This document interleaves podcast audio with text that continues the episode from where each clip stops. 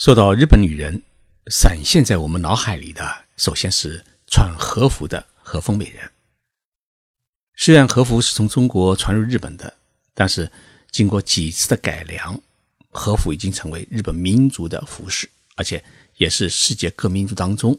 最令人欣赏的一款服饰。所以，不少日本女性到了京都，都期望能够体验一次穿和服的感觉。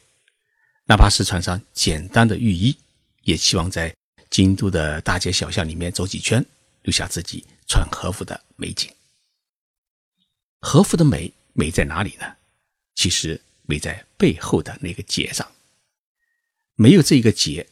就难以成就和服的整体之美。有听众朋友跟我说啊，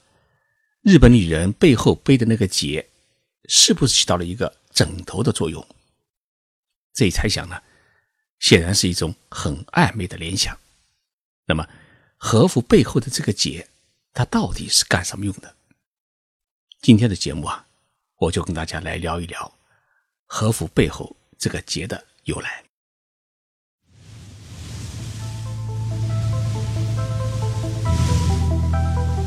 任你波涛汹涌，我自静静到来。静说日本，冷静。才能说出真相。我是徐宁波，在东京给各位讲述日本故事。和服这一名称其实是中国人给取的，原因大概是因为日本民族呢叫大和民族的缘故。日本社会没有这样的叫法，他们把和服啊叫做着物，就是穿着的着物品的物，意思是穿着用的衣服。日文念作是 kimono，但是在古代日语当中啊，和服还有一个名称叫吴服。大家知道，吴是三国时期江浙一带的国家，吴国是盛产丝绸，尤其是以苏州的丝绸最为出名。顾名思义，吴服是当时吴国官民穿的服饰。三国时期，中日两国之间已经有了海上的往来。吴服应该是在公元三世纪的时候开始传入日本。到了隋唐时期，大量的日本留学生以遣隋使、遣唐使的名义来中国朝贡和留学，然后呢带回去中国华丽的服饰，使得和服在日本呢开始成为官服，也成为宫廷女子追捧的服饰。当时日本朝廷呢颁布了一项衣服令。衣服令呢，规定了皇室成员和政府官员的礼服、朝服和制服。这是日本奈良时代模仿中国唐朝的法制法规制定的一项制度。直到现在，在奈良博物馆里面还收藏着中国唐朝的服饰。由于受到材料和工艺的限制，日本奈良时代的和服色彩呢还比较简单，而且。材料大多数是廉价的麻布。到了八世纪的平安时代，日本天皇呢将首都从奈良迁到了京都，并积极鼓励全国是种桑养蚕，学习中国的丝绸的纺织技术。从那个时候开始，日本和服的色彩呢开始了多样化，衣袖也向宽大方向发展。但是。日本和服在平安时代啊都没有腰带。古代的日本女性啊，她的身材呢相对来说比例比较糟糕，是上身长腿短。那么这种体型穿上宽松的和服，身材自然是惨不忍睹，毫无婀娜多姿的美感。如何才能掩盖日本女性身材的曲线呢？这是日本和服实施第一次革新的动因。到了日本的桃山时代，也就是中国的明朝时期，当时主政日本的大将军是丰臣秀吉。丰臣秀吉呢，当时是积极鼓励日本开放，鼓励商人呢从事海上贸易，于是大量的外国商品呢涌进了日本，甚至到了日本人都难以消化的地步。跟随外国商品涌入日本的还有外国的传教士，尤其是基督教的传教士。基督教的传教士穿的长袍，它中间呢有个腰带，这根腰带呢带给了日本人一个很好的启发。同时，丰臣秀吉还出兵攻打朝鲜，在朝鲜呢，看到了朝鲜人的服装中间啊，它也有一个扁平的腰带。现在我们看韩国的古代剧，都能看到韩国男女穿的服饰当中有那么个腰带。传教士与朝鲜人的腰带，给了日本人很大的启发，他们是豁然开朗，于是他们对和服呢实施了一次改造，也扎起了根腰带。有了腰带以后啊，日本女性的腰身啊有了一种紧凑感，初步满足了日本女性对于体型美的追求。但是，日本和服的腰带呢，最初是系在腰间，宽宽的腰带啊。在腰间缠上几圈，事实上呢，让许多的女性的身材啊变成了一个水桶一样的臃肿。怎样才能把腰身显示出来呢？又经过了大约一百年的时间，日本人终于发现，把腰带啊往上提，提到胃的部位以后啊再系，不仅呢可以让腰身显示出来，而且还可以掩盖下身短的曲线。和服。完美的这种黄金比例，就是在桃山时代的后期开始诞生了，并一直呢延续到今天。系腰带需要打结，和服的腰带结呢最初是打在胸前的，后来为了增加它的装饰性，腰带的结呢是越打越大。相反的，原来女性和服上的这个金银饰品啊是越来越少，后来就完全的取消，以腰带结作为和服的。最大的装饰品，据说日本古代的腰带结的打法多达两百多种。腰带结打得过大，造成了一个很大的问题，那就是女人们走路的时候啊，她看不到自己的脚，所以为了保持走路的稳定性，穿上和服以后啊，她必须保持一种昂首挺胸的姿态。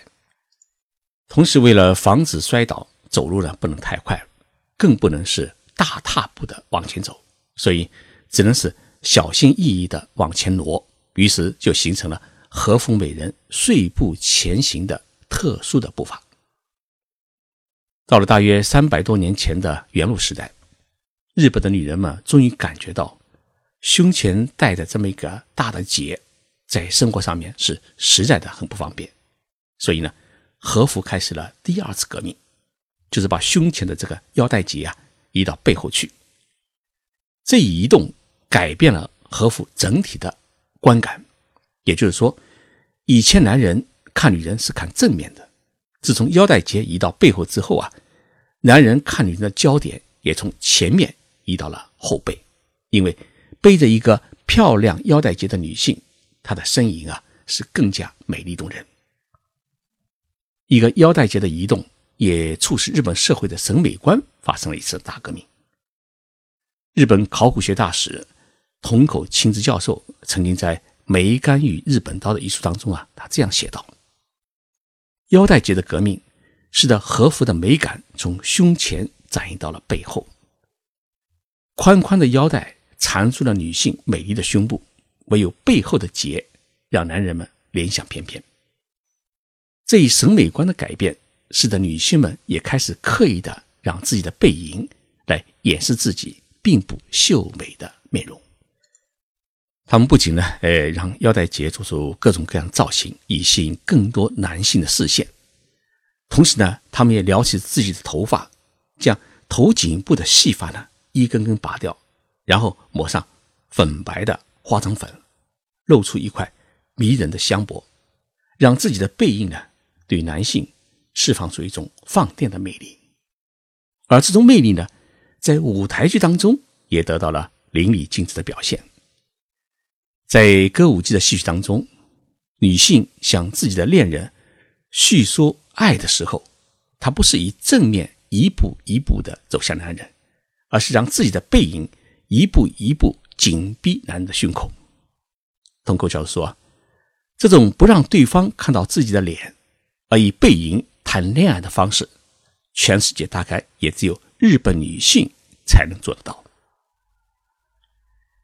那么，日本女性在穿和服时啊，腰间系一根宽宽的腰带，会不会影响血液循环而影响自己的身体健康呢？现代日本医学专家对于这个问题啊进行了调查研究，发现系上一个腰带，其实对于女性的身体是大有好处。由于日本女性她的身材是上身长，因此呢，很容易导致胃下垂，而这根腰带呢是托住了胃，对于防止胃下垂有很好的预防的作用。同时，对于生完孩子的女性来讲，系上这根腰带以后啊，会使得自己的身材变得苗条，可以防止生月之后体态的臃肿。和服属于平面裁剪，几乎呢全部由直线构成，以直线来创造和服的美感。和服裁剪呢几乎没有曲线，只有在领口处开出了一个大约是二十厘米长的弧形的口子，让男人们可以。窥视女性身体的一部分，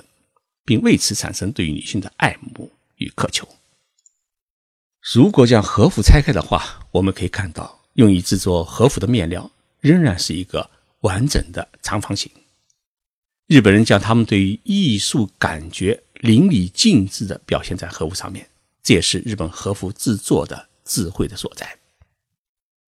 和服依照四季的不同。从种类、材质、花纹乃至饰品小物都有其搭配的规则，特别是修习茶道、花道、诶舞蹈的日本的传统的技艺者，更是注重和服的分类，什么场合该穿什么样的服饰，什么季节该更换什么样的内衬，春天的梅，诶夏天的菖蒲，秋天的枫叶，冬天的松枝，这些和服上常用的。花纹元素与日本的季节感是有直接的相关，而和服下巴的风花雪月花纹，走动时会如何摆动，会增添多少女性的韵味，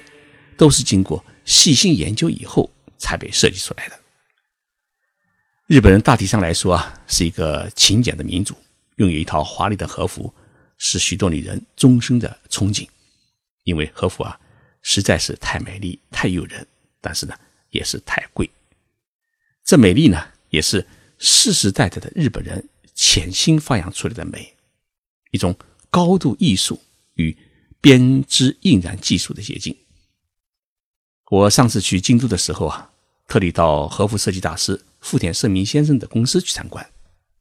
他拿出一套自己设计并在意大利国际时装节上获奖的和服，告诉我。这一套和服的价值是一千万日元，也就是六十万元人民币。